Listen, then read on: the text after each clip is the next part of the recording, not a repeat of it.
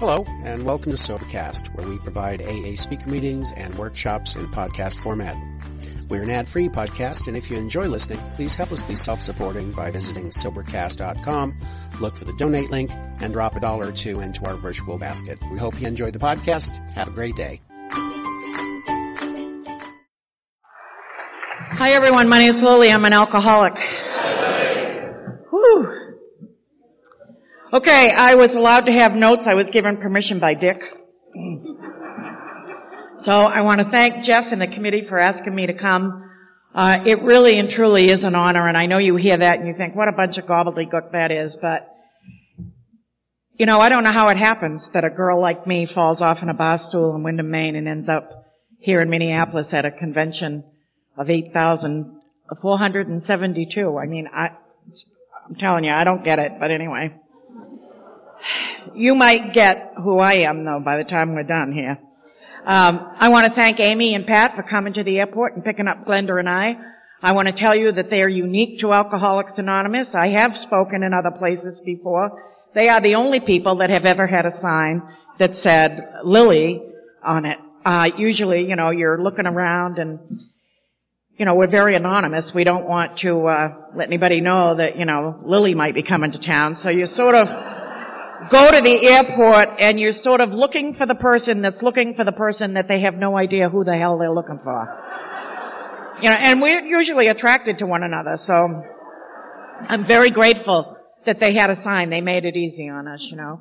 I want to thank my friend Glenda for coming with me and being my guest this weekend. She's my Al-Anon sponsor, and um, I'm a member of both programs, and I really consider myself to be extremely blessed um, that she's here with me. I want to thank you for the beautiful basket of goodies. Holy smokes. I can't believe how much stuff they could put in that basket and Glenda's certainly enjoyed it all and, uh, you know, uh, I'm grateful for the opportunity to be here this weekend with my friend Dick and my friend Rick. I want to thank him for taking us on a beautiful tour. I was here in 2000 for your international convention. It was my very first international convention. And I didn't see much except for a lot of people. And so I'm grateful for the tour this morning. Thank you very much. My home group is the Scarborough Route 1 group. We meet in Scarborough on Route 1 on Thursday night at 7.30. And if you're ever in Maine, I hope that you look us up. I hope you look me up. I've told this to many, many people, and that is that if you ever come to Maine, it would be my privilege to give you a tour of five lighthouses in 45 minutes followed by the best lobster roll you've ever had. My sobriety date is November the 8th, 1989. I had my last drink of alcohol on October the 28th of 1989, and as I tell my story, you'll understand why I consider November 8th to be my sobriety date. For all of you people that are new in the group, and new in this uh, fellowship, I want to welcome you to the greatest reality show on earth.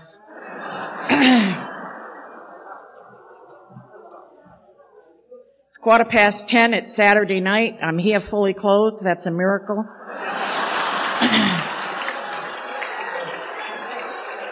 I um, I was one of those gals that lost her clothes after she had a few drinks. I, I you know, I never could figure out what happened to them. You know. But it started early for me. I just want you to know that. Um, you know, I had my first drink at the age of 19 and the, and the occasion was my wedding reception. And, uh, I know that all of you come from a dysfunctional family. That is not my story. I came from a very loving family. Uh, I don't think anybody else in my family is an alcoholic. I think I'm the only one, and I think they're grateful for that. Um, uh, I got to tell you that um, I'm certifiable and I have a trophy to prove it. Um, but anyway, um, on the occasion of my wedding reception was held at the VFW, which was later to become the Sahara Club in uh, Portland, Maine, and uh, yeah, 28 days to the day that I uh, had my first drink there, I was back there speaking at a meeting, and uh, that is nothing short of a miracle, you know. This is how it went for me. You know, I had a beautiful wedding gown. My parents you know, gave me the best wedding that they could and, and we went into this place and had this beautiful wedding gown on and, and my dad said to me, what are you going to have? And I said, I don't know. What are you having? And I didn't know very much about drinking. I mean, my father would come home once in a while and he'd have a quart of beer and he'd split that with three people. Four people. Uh, two grandmothers, my mother and himself. So, I'm, what's the point? You know, I, but anyway, he said, what are you going to have? And I said, well, I don't know, Dad, what are you going to have? And he said he was going to have a whiskey and ginger. And I thought, well, I'll have one too. You know, and that's in a service club. And if you've ever drank in a service club, you sort of know what that's like. You know, you get like a lot of whiskey and a little bit of ginger, you know, and, and he said magic words to me that day. He said, here's to you, kid. And what I knew about drinking, I'd seen on TV. You know, Lucy and Desi were going to cocktail parties. And when somebody said, here's to you, you downed it. And the next thing I remember is taking my wedding gown off on the front lawn. And that's the way it was going to be for me. You know, when I drank, I lost my clothes. And uh, Rick said he's got an extra set for me in case I need them. And uh, I'm crazy. I really, I'm nuts. You know, I'm sober, but I'm still nuts. And uh, well, let me just tell you a little bit about what it was like. You know, I didn't start out to be an alcoholic. I wasn't that what I aspired to be. Let me, oh gee, I think I'll grow up and be an alcoholic woman. You know, it just happened and I don't know when it happened. I don't know when I crossed the line, but I know that I always, always, always wanted to be a serious drinker. And the man that I married was an alcoholic. Now I didn't know that he was an alcoholic. I mean, just because he drank every time we ever went anywhere, I didn't think that was a problem. And you see, that is my problem. I have a disease of perception. I had no idea that he was an alcoholic. For a long, long time, I didn't know he was an alcoholic. You know, we were married and uh, we had four kids in seven years, and uh, one of those children died of SIDS. And um, once that happened to us, um, our lives changed. We didn't, we were young, we didn't know how to be a husband and wife, and we certainly didn't know how to be a husband and wife faced with that kind of tragedy, you know, and, and he drank even more, and this is how I figured out he was an alcoholic. You know, I did tell him that he had to follow the same rule as my dad. My dad came home every single day at four o'clock. My mother would be doing the pre-dinner dishes. It was like, you know, we lived like Little House on the Beaver, uh, uh, Little House on the, I don't know what I'm talking about. You know what I'm talking about. Anyway, my parents, my mother would be cooking, she cooked every day. She made homemade dessert. She put meals on the table. Lived with both of my grandparents. My dad would come home at four o'clock. She'd be doing the pre-dinner dishes. He'd walk in the house. He would say, hi honey, how was your day? Where are the kids? There were five of us. You know, and, uh, and that's just, that was my life. It was just this wonderful little life, you know. But from the get-go, I knew I was different. From the very get-go, I knew I was different. You know, I was afraid of things and how I, how I uh, dealt with being afraid of things was to be in your face. And that followed me all through my drinking career. So I told this man that I was married to, you will be home at four o'clock every day, because that's what my father does. You better be home at four o'clock. And he was okay with that. He came home at four o'clock. He, you know, was loaded down with cans of beer. And he used to sit on the floor in front of the chair. And this is how I knew he had a drinking problem.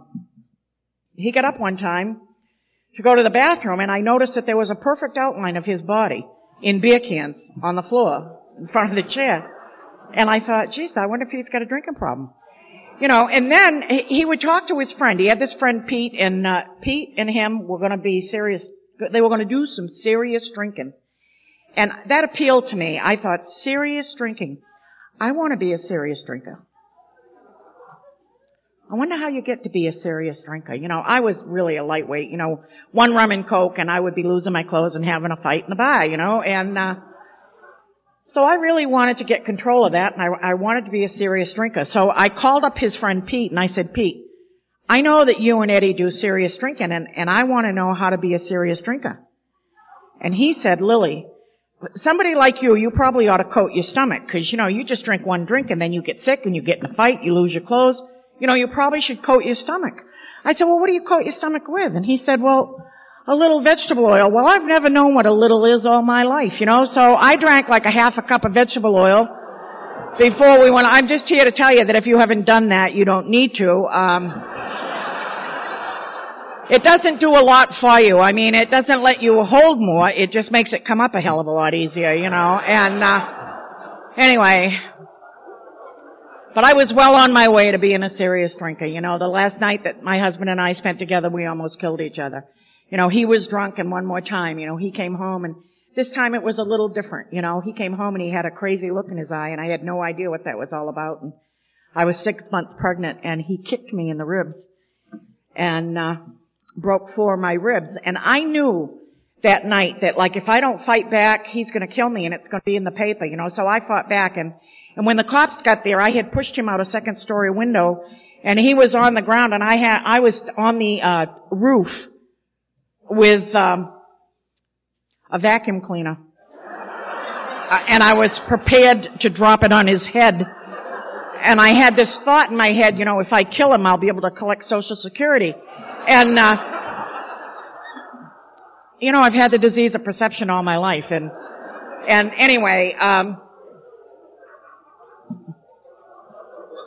it became very clear to me early on that he wasn't going to be able to support me and those children because he was an alcoholic. And he was an alcoholic of the sickest variety. I mean, he was not able to work anymore. He'd lost a good job. He couldn't take care of us. And I knew, you know, alright, great. I mean, I'm brought up in this family where, you know, that the chips fall and you pick up the pieces and you deal with it. And so I decided that I needed to go to college so that I could take care of this family, you know. So I crammed four years of college into two years. My parents took care of my children. And then I got that great big S that alcoholic women get, you know. I can do it all. I'm super mom. I'm super woman. I'm super dad. I'm super nurse. I'm super doctor. I'm super lawyer. I can do it all. You know, and I don't need you and I don't need you and I don't need you and I don't need you. And what, what happened for me was this, you know, I bought a house that I had no business buying. I mean, really and truly, I had no business buying this house, but you know, I was proven to the world that I could take care of myself. You know, I could take care of me and those three kids. And uh, this is what happened for me. You know, um, my mother asked me at the time. She said, "Do you have like an emergency fund? You know, you know, you got to have an emergency fund when you're a homeowner." And I said, "Oh yes, I have an emergency fund. I had ten cents in the bank after I closed on that house. You know, that was my emergency fund." And uh, but a funny thing happened. You know, once we got divorced and I had this house, I could go out and drink like I wanted to drink. And I had no idea that the disease of alcoholism was taking over my life. I'm going out with my friends partying on Saturday night, you know, and going to the honky tonks and losing my clothes and raising hell and coming home if I felt like it, the babysitter would be there and I might come home today and I might not. I might not come home for three days. I don't know. I had no idea what would happen to me once I took the first drink. Now that's in the beginning. You don't really think though that I stopped and said, you know, this isn't good. No, I figured out, well, just keep going. You'll get used to it, you know, and, uh, and along about that time I realized that, you know, it wasn't right that I didn't come home, that, you know, I would go out and, and, and not come back until I got good and ready. And so I thought, well, I've got to come up with a plan where I can be with my children. They need me. And so I got this idea, and, and now this becomes the rest of my life is just chock full of good ideas. You know, and uh, so I got this idea one time and I said, you know, I think I'm going to go to the store and buy a 12 pack of beer and I'm going to strategically place it around the backyard and then I'm going to mow the lawn and when I get to a beer I'm going to stop and have one. and uh, a miracle was born that day, you know. I drank that 12 pack of beer. The yard looked great and the kids were in the house and I was in my own yard and this was great. I had all my clothes on. I said, I have figured it out, you know, and I mowed the lawn every day. You know, I mowed the lawn every day. And along about, you know, September and October in Maine, it's not really necessary to mow the lawn anymore. I would get out and cut it with scissors. Um, you know, and then, you know, like it's really not necessary to do that at all and I'm, and I'm panicking. Like I gotta get a plan, you know, what am I gonna do? And so I decided I would rake it every day. And I'm telling you, that place looked like a golf course. I mean, it was beautiful, you know. And in the wintertime, I shoveled it. And, uh, and it, see, for me, it was all about drinking and, and being where I was supposed to be, you know. And, uh, I don't know when I crossed over the line. I really don't know when I crossed over the line. But I'm here to tell you that, you know, I became exactly what I didn't want to be, and that was a drunk mother. And my kids deserved a hell of a lot better than what they were getting from me. But, you know, my life was crazy. And here's the deal. If you're an alcoholic of my variety, if you're a drunk like I'm a drunk, this is what happens. You begin to destroy the things around you. And it seems okay. So I had this beautiful house and now I'm getting great ideas. Like, you know, one day a friend of mine came and uh, she, I, I was drinking a Bloody Mary. It was nine o'clock in the morning. And I asked her if she wanted one and she said no, she didn't drink in the morning. She thought she might like to have a cup of coffee. So I said, okay, so I went out in the kitchen and this is how I made coffee back then. I'd turn on the water spigot and when you couldn't hold your finger underneath the spigot anymore, it was hot enough to make coffee. And then I'd put it in a cup and put a little instant in and now you've got coffee, right? And I took it in and I gave it to her and she dropped it. And it went all over the carpet in the living room. And it made like a good sized little stain there. And she was beside herself. Oh my God, Lilly, I am so sorry. I am so, so sorry. And I'm like, just relax. It's okay. I've got a good idea. I'm going out in the kitchen. I'm going to get some paper towels. I'm coming back and I'll clean it up. And on the way to the kitchen, I got another good idea. Yeah, I don't even like that carpet, you know. And so I came back with scissors and I got down on the floor and I cut the stain out and I opened the front door and threw it out. And after that, you know, it got to be, you know, like, you know, you people, the people in the South have things of that. They call it cutting up a rug or cutting a rug or something. And by the time I got here, there wasn't any rug left in the house anywhere. We'd cut it all up, you know, and we're down to bare floor. And, uh, and I'm nuts. I mean, I'm just nuts. And, uh, I'm doing things like stealing uh, road signs. My friend over here talked about stealing road signs. It's hard to steal a road sign. They're in the ground a long way, you know, and but I wanted this one that said two hour parking and, and so I went down on Commercial Street, eh, which is down near the waterfront, and I dug and dug and dug until I got this damn sign out. And, uh, you know, it's in concrete and everything else, but you know what? There's nothing as determined as a drunk woman that is on a mission, and I was on a mission to get that sign.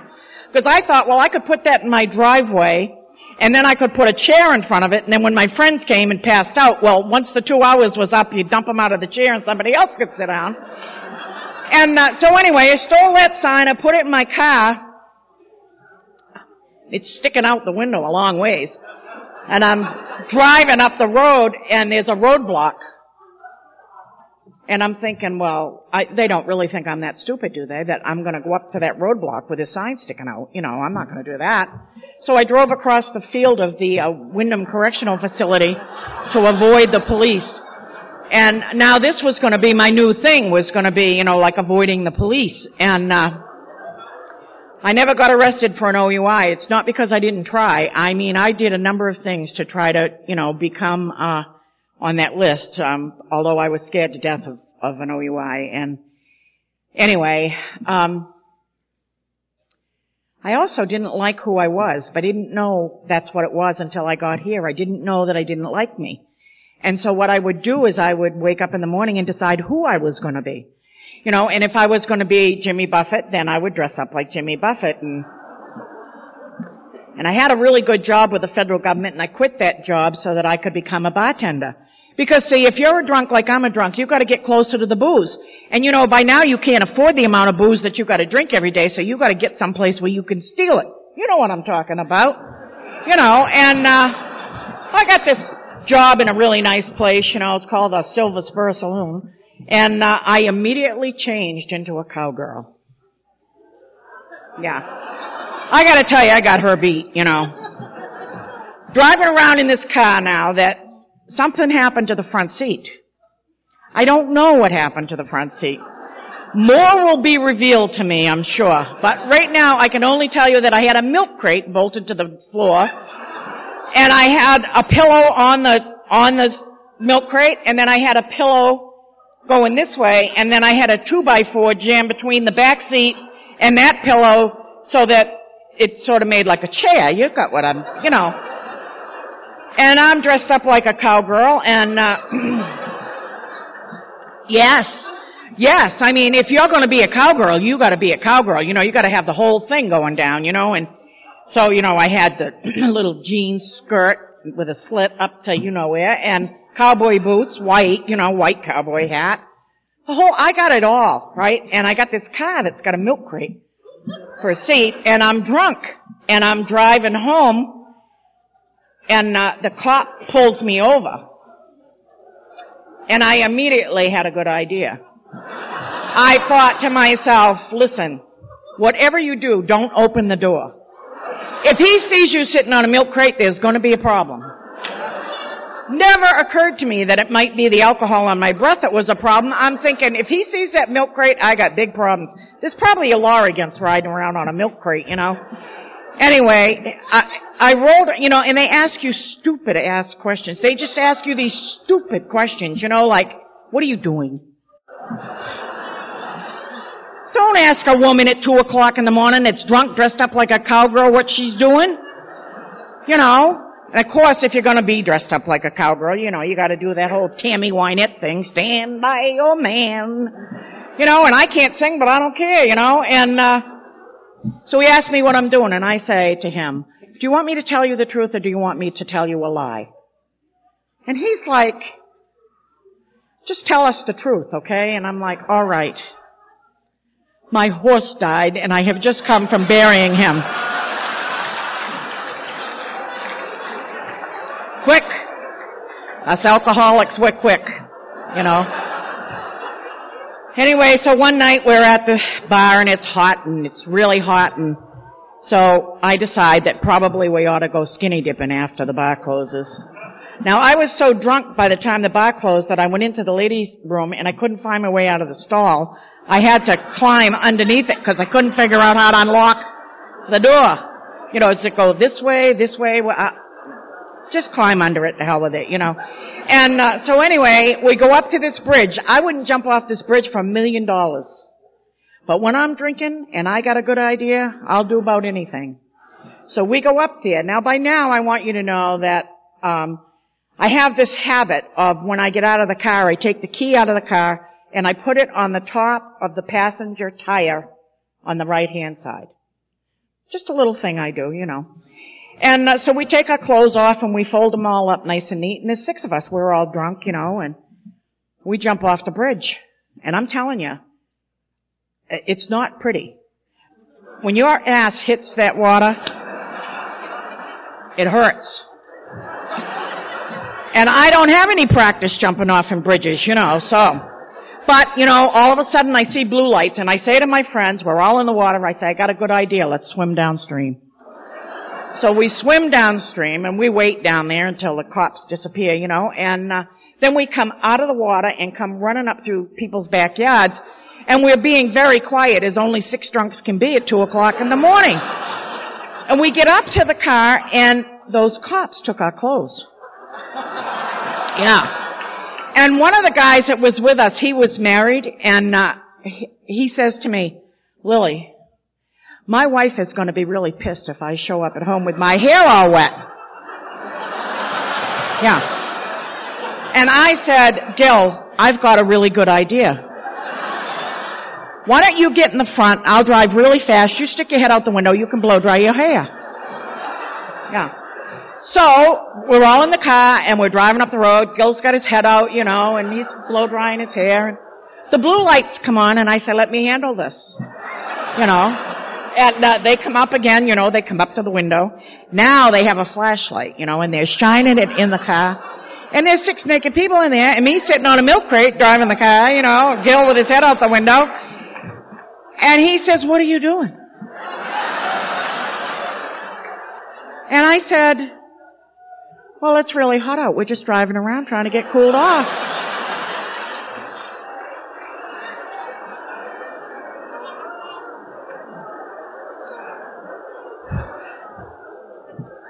One day on the 4th of July, I decided I wanted to be Al Jolson.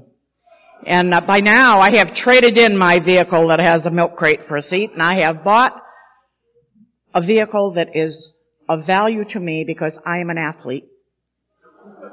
And I need to have a vehicle to carry my athletic equipment in. And so I buy a 23 foot van. I have an Ugelhorn installed immediately because I think that's the cool thing to do. And a stereo system, and I got a 23 foot van to uh, carry a set of darts in. And uh, you know, we're grandiose alcoholics. Darts. Somebody has to translate for me, you know. Rhymes with car, darts. Yeah. See? Anyway, um, so, but this morning I decide I'm going to be Al Jolson and I dressed all up like Al Jolson and I got complete black face and white lips and a tuxedo on. And I drive up to the intersection in the town where I live and it's a pretty busy intersection. And these kids pull up beside me and they got a hot little car with a T roof, you know. And I look out at them and they're playing their tunes and I'm thinking, well just don't they think they're hot stuff?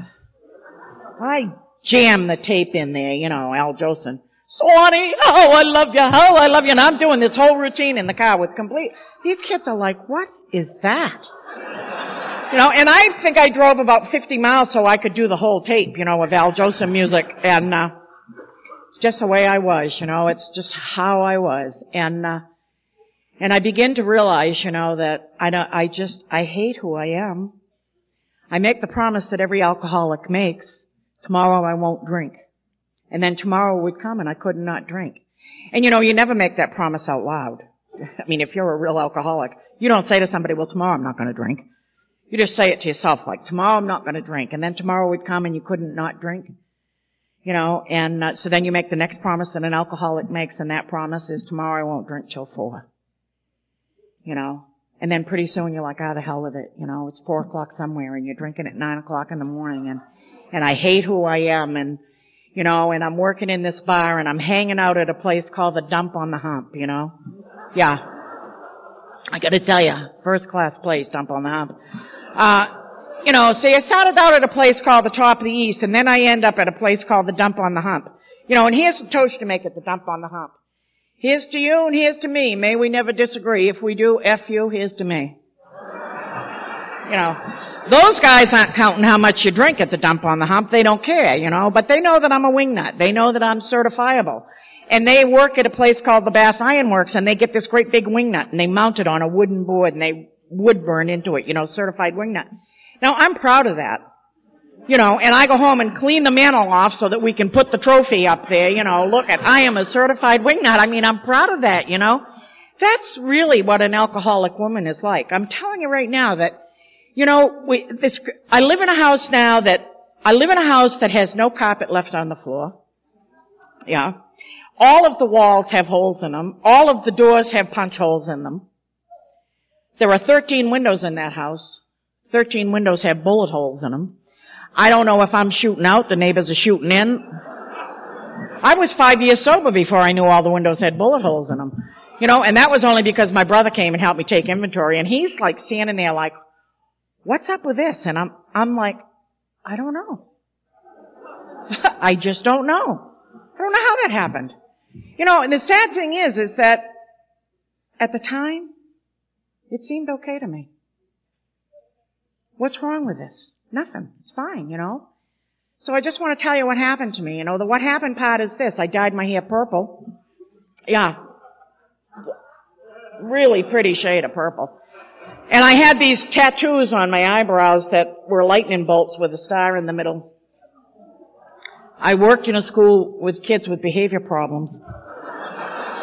Yeah. I fit right in.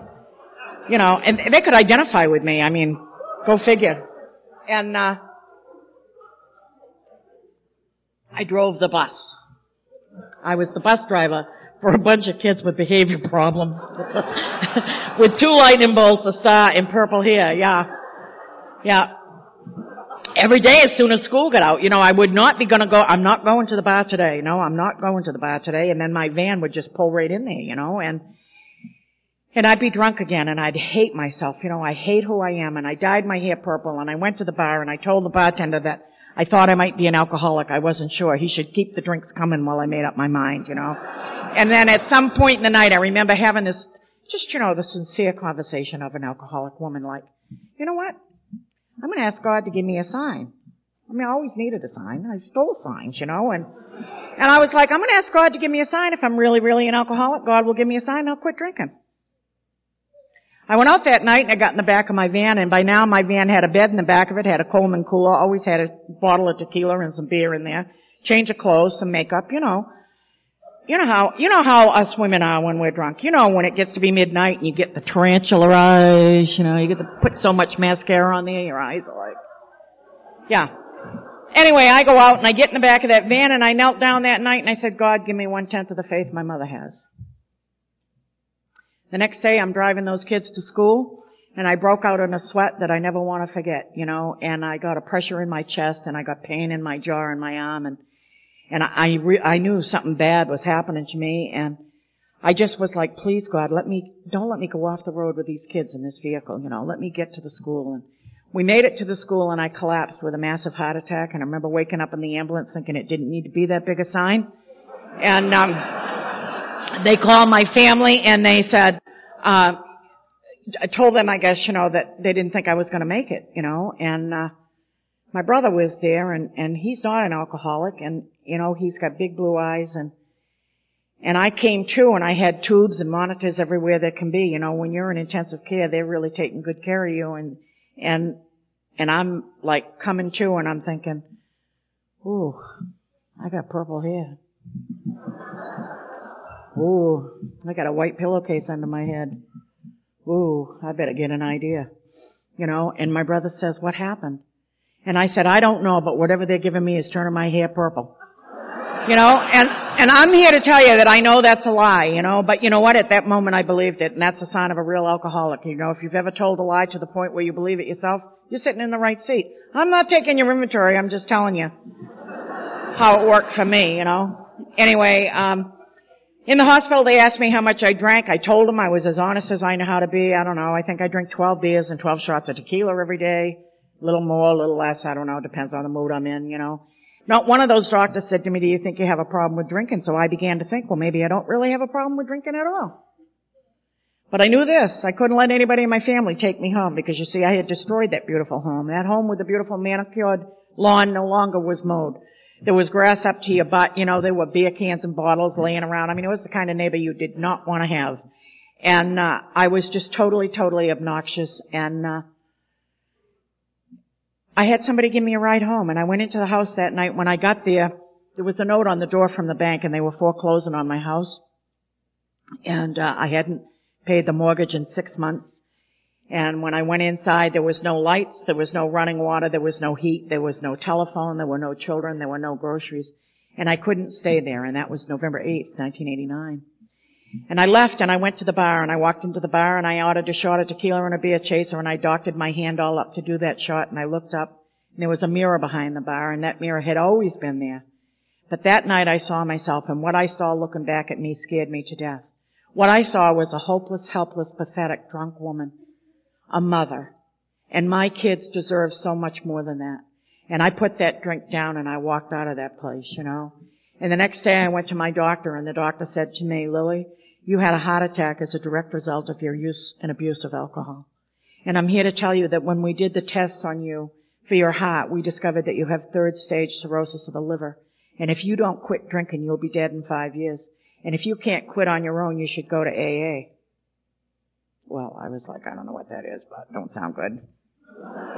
Yeah. I went to work the next day. There was a woman there that, uh, she was my boss and she wrote me a letter and she said, I want you to take this letter home and read it.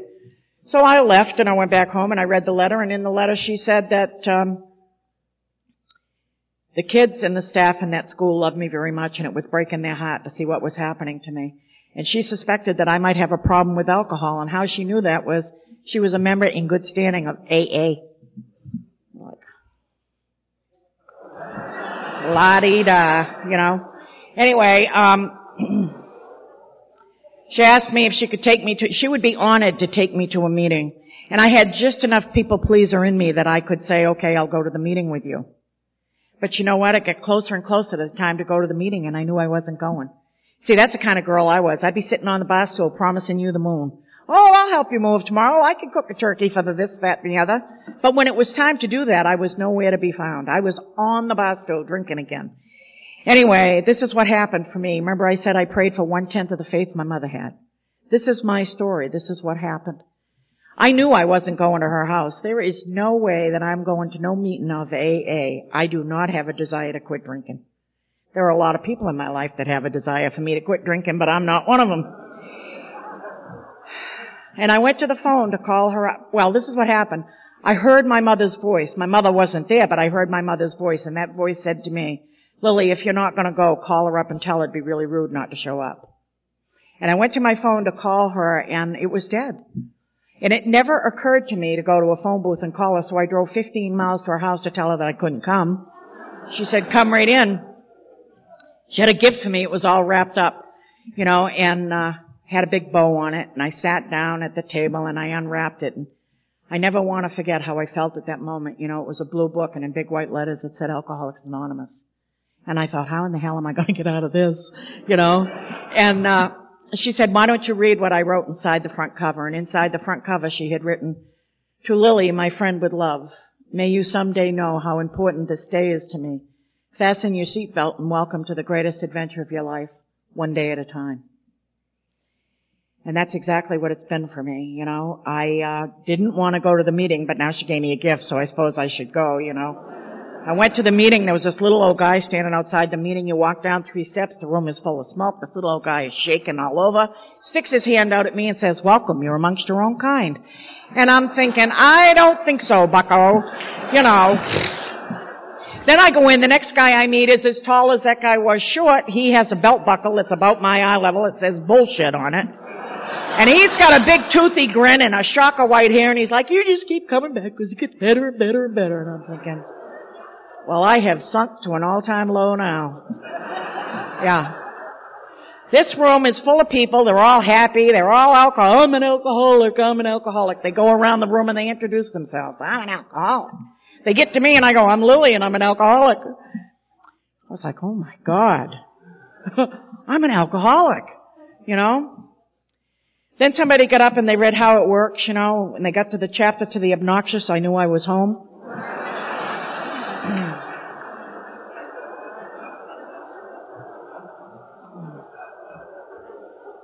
I went to one meeting a week. I used to walk around the mall every day because at that time they didn't sell liquor in the mall and I figured if I went to the mall I'd be safe, right? And uh, there was this guy in the store in the mall, the manager of one of these stores, and one day he's on a ladder and he's, he's got on a three-piece suit and a painter's hat and, and I'm having an argument with him. And I'm like, don't you feel like an idiot? Cause you sure as hell look like one. You know, up there all dressed up in a three-piece suit. How come you're on the ladder anyway? And why do you have that hat on? He was glad when I found out there was a meeting every day of the week. You know, I stopped bugging the guy at the mall and, and, uh, then they told me to get a sponsor, you know, so I got a sponsor and I was smart. You know, the very first meeting I went to, I read the 12 steps and I thought to myself, hmm, I picked and choose the one I was going to do and not do, you know, eh, but the ninth step intrigued me. You know, that made direct amends. I thought to myself, well, I heard my ex-husband was in this program. He owed me $150,000 in back child support and I was going to stick around until he made his amends. You know, well, it kept me sober. You know, can I say it kept me sober for another day, you know? And, uh, I asked this woman to sponsor me. I picked somebody that I used to drink with because I figured she's already seen me do all my crap. I ain't gonna have to do steps four and five. You know, that was a big mistake. I, she'd, I, she'd tell me to call her in the morning. Call me at six o'clock. So at six o'clock I would call her. But if I called her at five minutes to six, she wouldn't talk to me. If I called at five minutes past six, she'd pick up the phone, say hello, and hang up on me. And I was like, these people are really rude, you know? They are really, they're very rude. So then I got the idea, okay, she said six o'clock. At six o'clock, you, you call at six o'clock. And then she'd say to me, let's do the reading. And I'd say, well, what reading are we going to do? She says, stick your finger in the big book. Whatever page it comes out, that's the reading we're doing today. Okay? And then she'd say, and what meeting are you going to tonight? Well, it only took me about a week to catch on that I ought to have a plan. I'm going through the meeting list, you know, like, I'll tell her what meeting I'm going to. She'd say, what meeting are you going to? I thought, oh, I'm going to go to the Tuesday night women's meeting. She'd say, great, pick me up. you know, so I'd go to the meeting with her. And then I figured out why it was she wanted me to call, and especially why she wanted to know what meeting I wanted to go to. Because you see, the first 30 days that I went to meetings, every meeting I went to, this woman got up and talked, and she said, oh, I'm happy, joyous, and free. And I'm thinking, you make me sick to my stomach. You know, happy, joyous, and free. Really. You know, and then the other thing I would hear was this message of just complete despair. You know, cunning, baffling, powerful, terminal, progressive, fatal. I'm like, Jesus, give me a break. Lighten up, you guys. You know, I mean, really. And, uh, so uh, now it's the 30, at home we have chips and, uh, and I want to tell you that very first meeting I went to, they, they offered you a chip. And this lady got up and she says, here at the Portland Group, we'd like to offer you a white chip to start a new way of life. And I thought, well, lucky me. I have already admitted that I have sunk to an all-time low. I am sitting in a room full of losers and now they're going to give me a poker chip for not drinking. Really? You know. But what she said next were the words that would save this drunk's life and these were the words she said, if you're too afraid to pick up a white chip, see me after the meeting and I'll give you one. And I was scared to death, but I wasn't about to let you people know I was afraid. I mean, you're losers. Come on. So I marched straight up there and got that chip, you know, and a miracle happened. You know, people applauded. I'm thinking, wow, this is different. You know, because most of the places I was hanging out, they weren't applauding. They were like, get her the hell out of here, you know, and, and, uh, I, so I gotta tell you, you know, I'm crazy. I really, I'm truly, I still am. Uh, I rather enjoy it today, but anyway, back home we have a 30 day chip and it's red and I called it the blood chip. I get that blood chip and then I'm getting out of here and I'm going to Charlie's and I'm gonna get drunk. Cause I'm sick of these people. You know, cunning, baffling, powerful, progressive, fatal. I can't do it. I just can't do it. I can't hang out with you people. You're just too serious for me, you know? I don't know what it is. You're all laughing before the meeting, but as soon as the meeting starts, then you gotta start reading, you know, how it works, you know, cunning, baffling, powerful. What an order. I can't go through with it. I'm like, oh, can't do this. I'm gonna get the chip and I'm gonna go get drunk. And this is what happened for me. You know, that sponsor said to me, Lilly, I want you to sit in the front row. And there was a reason for me to sit in the front row. I didn't know what that reason was at the time, but I know what it is now. That is because you see, I'm nosy.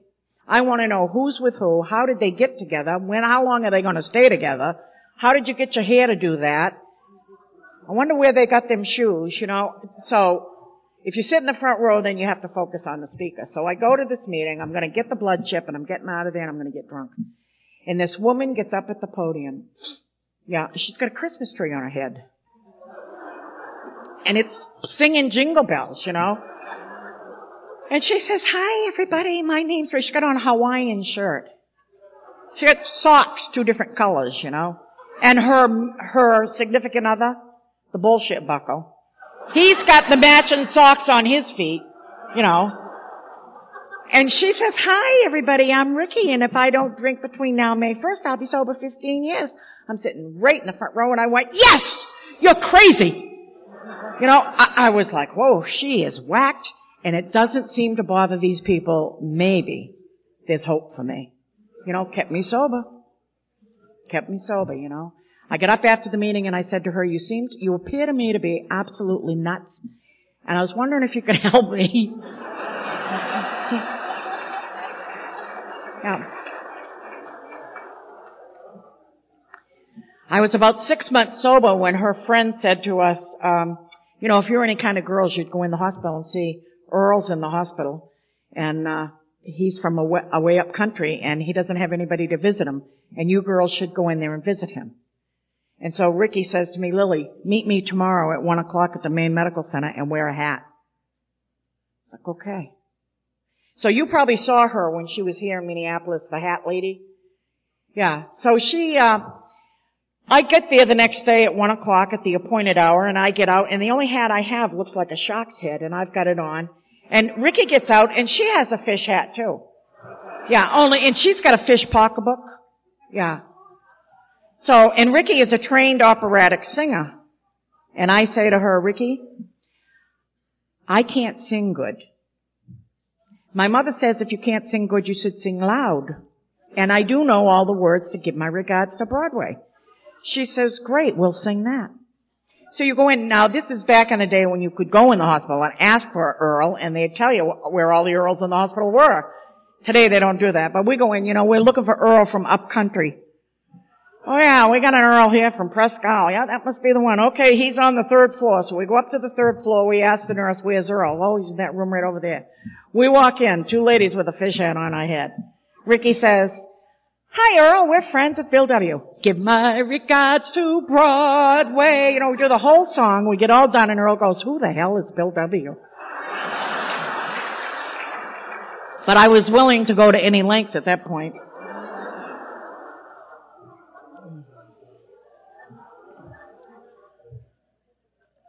You know, I had three children. Two of those children were active alcoholics when I got here, and uh, that's a tough thing. You know, it's a really tough thing. And uh, I was lucky because I had a sponsor that gave me clear directions. You know, she said to me, "Lilly, I want you to go home, and I want you to go in the door, and I want you to clean three feet." And I'm like, "What?" She says, clean three square feet. Clean the floor, clean the ceiling, clean everything there. Find it, decide what you're going to do with it. Are you keeping it or are you throwing it away? And then get a chair and sit in it and call me. And I am like, God, these people come up with some weird ideas, you know? But I did what she said, you know, and, and so then I said to her, so now what am I supposed to do? And she goes, the next three feet. You know? And three feet by three feet by three feet, I restored that house you know, because I had good orderly direction. They told me to clean up my act, you know.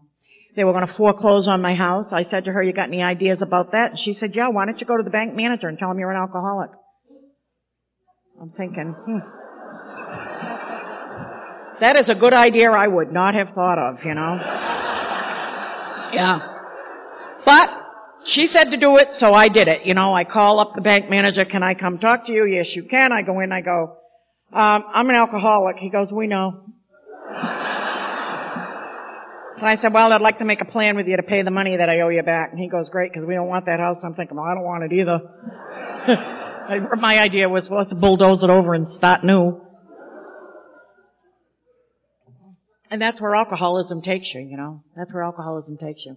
She told me that I didn't have a lot to do and I should go and be of service and I should go to the to the interoffice group and I should learn how to answer the phone and, and help another alcoholic. And that's what I did. You know, one day my daughter called. And, uh, you know, you shouldn't 12 step your own children. That's just how it happened for me. You know, I talked to the director of, of the CSO and I said to him, I don't know what to do. And he said, of course you do. You get another woman and you go and tell her that if she wants what you have, she has to do what you do. And then you take her to a meeting of Alcoholics Anonymous and you turn her over to other women. And today my daughter's sober for 20 years.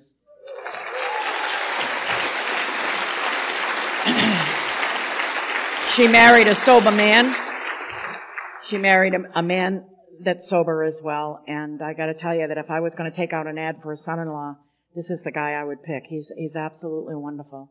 And he treats her like a queen. And that's just wonderful for me, you know. And and I gotta tell you that on my third anniversary, she stood at the podium reading how it works, practicing the Lamaze.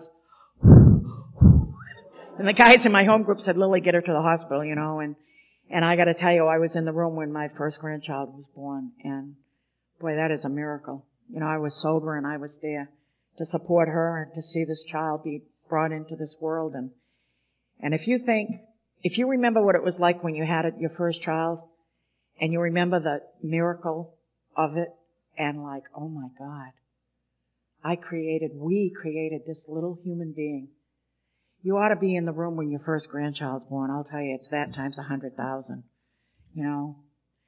Uh, my son was, uh, his disease took him to prison, and uh, and that's where I learned from the women in the program how to to uh, be a tough love mom. I would go to the prison, you know, and you know, I don't know what happens to guys in prison, but I know that sometimes I'd go and he'd be really sad, and other times I'd go and he'd be this cocky little shit, and and I'd think to myself, I want to be the one to rip out his tonsils, you know, and and uh, and then he would talk about his civil rights and all civil liberties, and I'll be like, you know, shut up.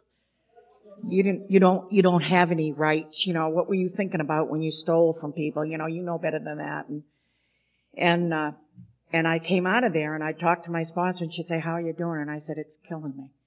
It's absolutely killing me to see my baby in jail. And she said, then you can't go there anymore. I said, I want a drink. And she said, then you can't go there anymore. You know? It's one thing to tell somebody that you, that you're done. It's another thing to walk it. And I'm here to tell you that, um, it's my opinion that uh, the hardest thing you'll ever do is uh, watch somebody that you love dying from the disease of alcoholism. My son was able to get sober in prison, and uh, I'm very grateful for that. the men, the men around Maine, and I'm sure here too, carried the message inside the, inside the walls, you know, and they helped him to get sober, and he was sober for uh, 10 years. And uh, on the 72nd anniversary of the founding of Alcoholics Anonymous, he brought us a, a little granddaughter, and uh, everything was great, you know. And then something happened, and their marriage started to falter. And uh, as I stand here tonight,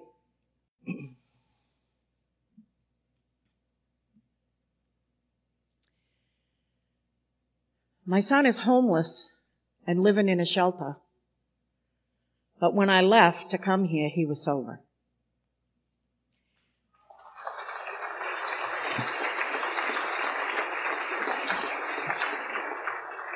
You know, I joined the halls of, Al- of Al-Anon because I was an enabling mother, you know. I, I just knew I could fix him. I mean, damn it, I was fixed and I was sober and I know I could get him sober, you know. And, uh, that hasn't been the case, you know, and thank God I have a good sponsorship that says to me, you know, if I could have fixed him, he'd have been perfect by now. You know, but it's not my place to fix him. You know, um, in, uh, March of 2002, I was asked to speak at a convention in Cape May, New Jersey.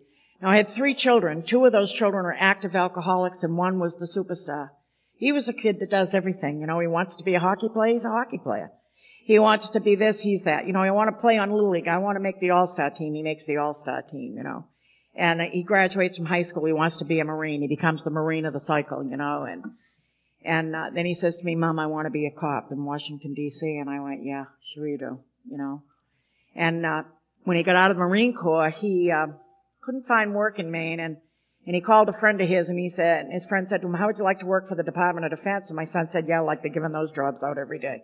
No, really, just fax us your resume, you know, and and that was like on a Monday and on a Wednesday, my son was in Washington D.C. being interviewed for a job for the Department of Defense, and he got that job, and and that job was to guard foreign dignitaries when they came here, and and uh,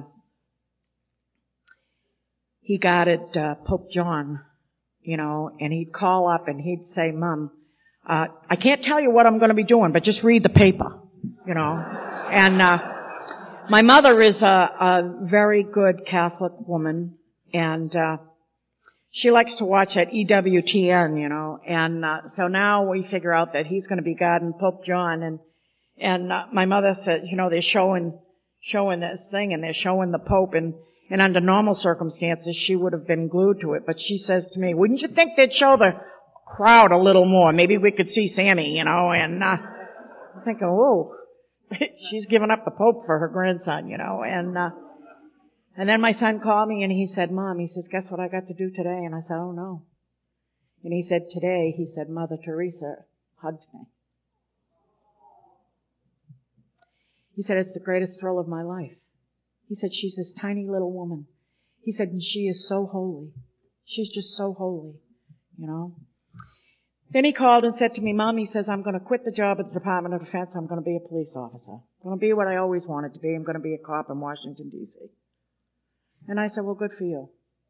You know, and that's exactly what he did. He went to a police academy. He became a police officer in Washington, D.C. and and, uh, you know, I was sober and I was able to go down there and see him graduate. And, uh, he worked in a place called Anacostia and that's kind of a rough neighborhood in Washington DC. And anyway, um, in March of 2002, I was asked to speak at this conference and I called him up and I said, Sammy, I'm going to be speaking at a conference in, uh, Cape May, New Jersey. And he said, Mom, he says, that's great. He says, I'm going to be able to take the ferry over there and I'll meet you at that conference, you know, and, uh, and we went there that weekend and he and I uh, raced to the top of the Cape May Lighthouse and then we went and stuck our foot in the ocean and we always did that. You know, we always stuck our foot in the ocean. People thought we were nuts.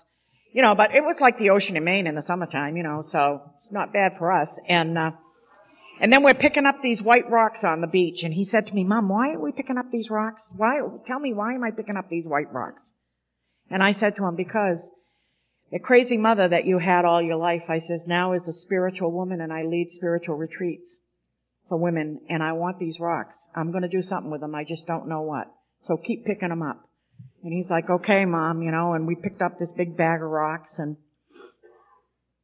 we had the most wonderful weekend, you know, and he heard me speak and, and he came up to me after I talked and he said, Mom, he says, you've been given a gift by God. He said, you touched so many people in the room and, uh, and I said, you know, you've been given a gift by God too, because you're able to relate to those people in Anacostia, and I know that's not easy.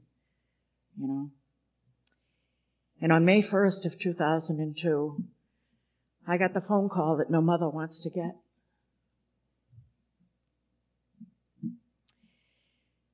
Sammy was dead. And, uh,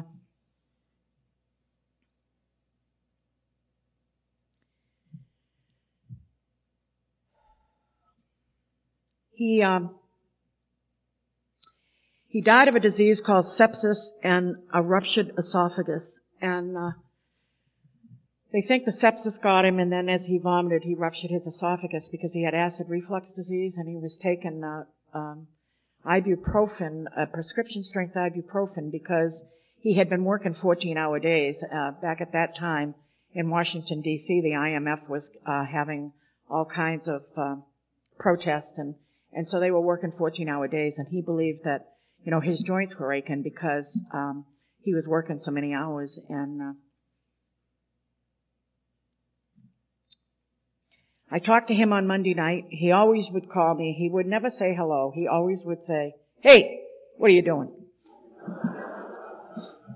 And uh, he said to me that night, he goes, "I'm not feeling very good." He says, "I think I got the flu." And I said, "Oh," I said, "Well, take good care of yourself now, and and uh, I'll talk to you soon." And the next night, at ten minutes to two in the morning, my phone rang, and it was uh, Fairfax Inova Hospital calling me to tell me that my son had passed away. And the very first thing that I did after I got that phone call was get on my knees.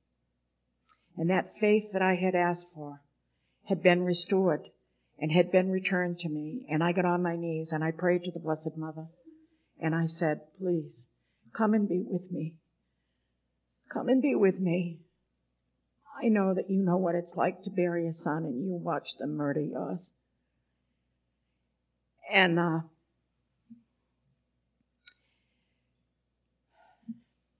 I made one phone call. I called a friend in AA. You know, and the next thing I knew, everybody in AA was there to surround me. And the women in the program were there to teach me how to walk with dignity and grace. And they said, you know, Sammy would want you to be strong. And, uh, it's not easy picking out a casket for your child.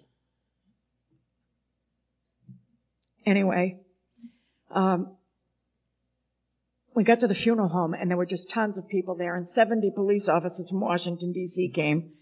And my son had a, a hero's funeral and, uh, they were incredible, these guys that he worked with. They were just incredible, you know, and his police partner came up to me and he hugged me and he said, Lilly, I've never seen anything like this in my life. He said, I've been to a lot of funerals for a lot of cops, but I've never seen anybody with this many friends. And I said, well, they couldn't all come, you know. And he said, what? And I said, well, they wanted to, but when they got here and saw all these cruises, they kept on going.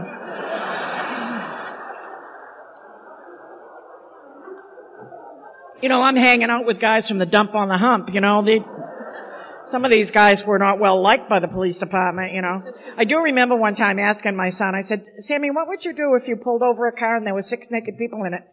He said, I wouldn't touch that with a 10 foot pole. Do you know how much paperwork is involved in something like that? You know.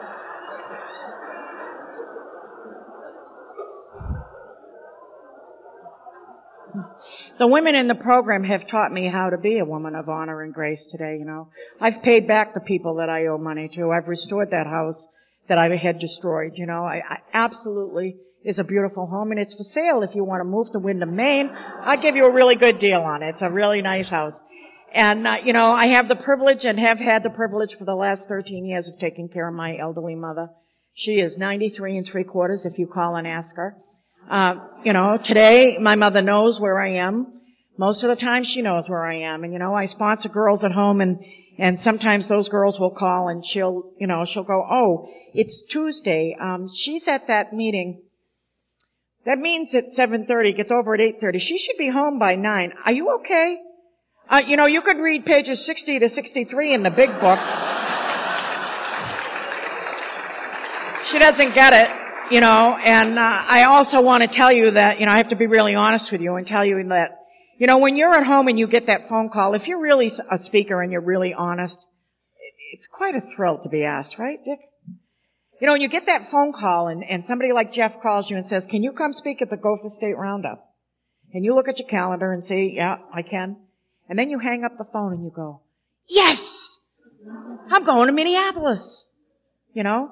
And then I have a sponsor that I meet with and she keeps me right sized because she says to me, Lilly, you have a job to do and that's to go to Minneapolis and let them know that AA is alive and well in the grand state of Maine. Yep. And you know, sometimes my ego takes over and I really think that I'm the exalted ruler of AA. I mean, I knew when I came here the first night that you guys certainly needed a leader. I mean, and, uh, and then my mother has the ability to really make me right size. Because you see, often when I leave home to go on a, on a commitment like this, I have to get up at three o'clock in the morning and I have to be at the airport by four to get here. And, uh, but I always go in and kiss my mother goodbye. And she always says to me, now tell me again, what on earth could you possibly say to those people that you, they'd pay your way to go to Minnesota? She doesn't get it. The other thing she often says to me, are you the only one in AA that ever does anything, you know? Um, you know, I go to a lot of meetings. I sponsor girls. You know, I uh, I do service work. I still do service work. I'm the bookie for my group. You know, um, that means that I, you know, I book the commitments for where we're going to go speak and stuff like that. And and I have a great circle of friends, and those people are very kind and very good to me. You know, and I've done service work. I know what it's like to put on a convention. I've been on the roundup committee at home. There's a lot of work involved in that, but I'm here to tell you that if you're not doing service work, you're jipping yourself. Because that's where the action is. That's where the fun is. And that's where the sobriety is. You know, that's it. Get involved. Get involved. Do yourself a favor. You know, when I first came to AA, I thought I would do visual aids for you people because you needed something. I was going to do these charts and show you how to, like, be in the center and not on the out. Yeah. Thank God I had a sponsor. She said, Lilly, I don't think they need that. You know, it'll be okay. Uh,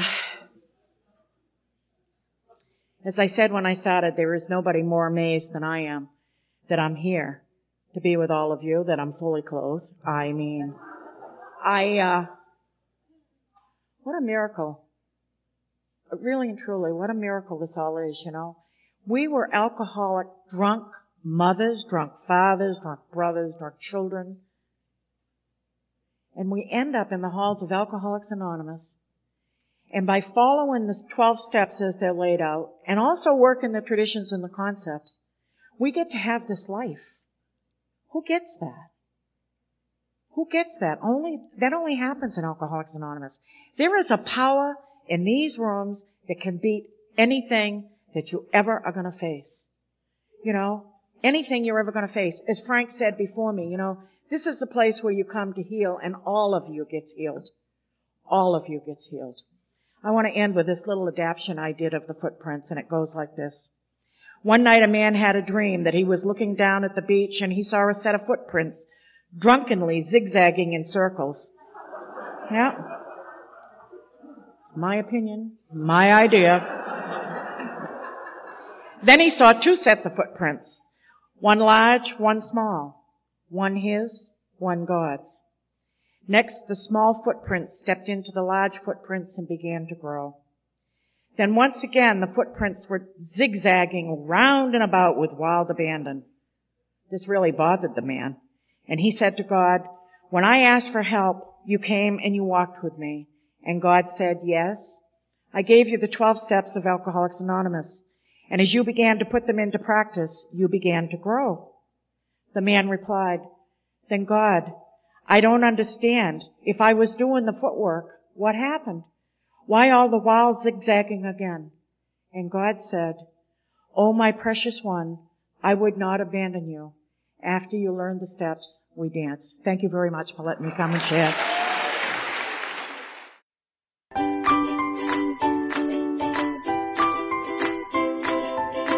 Thanks for listening. I hope you enjoyed the podcast. Sobercast is ad-free and we'd like your help in order to keep it that way. So if you'd like to help us be self-supporting by pledging a dollar to a month, visit Sobercast.com and look for the donate links. Thank you very much.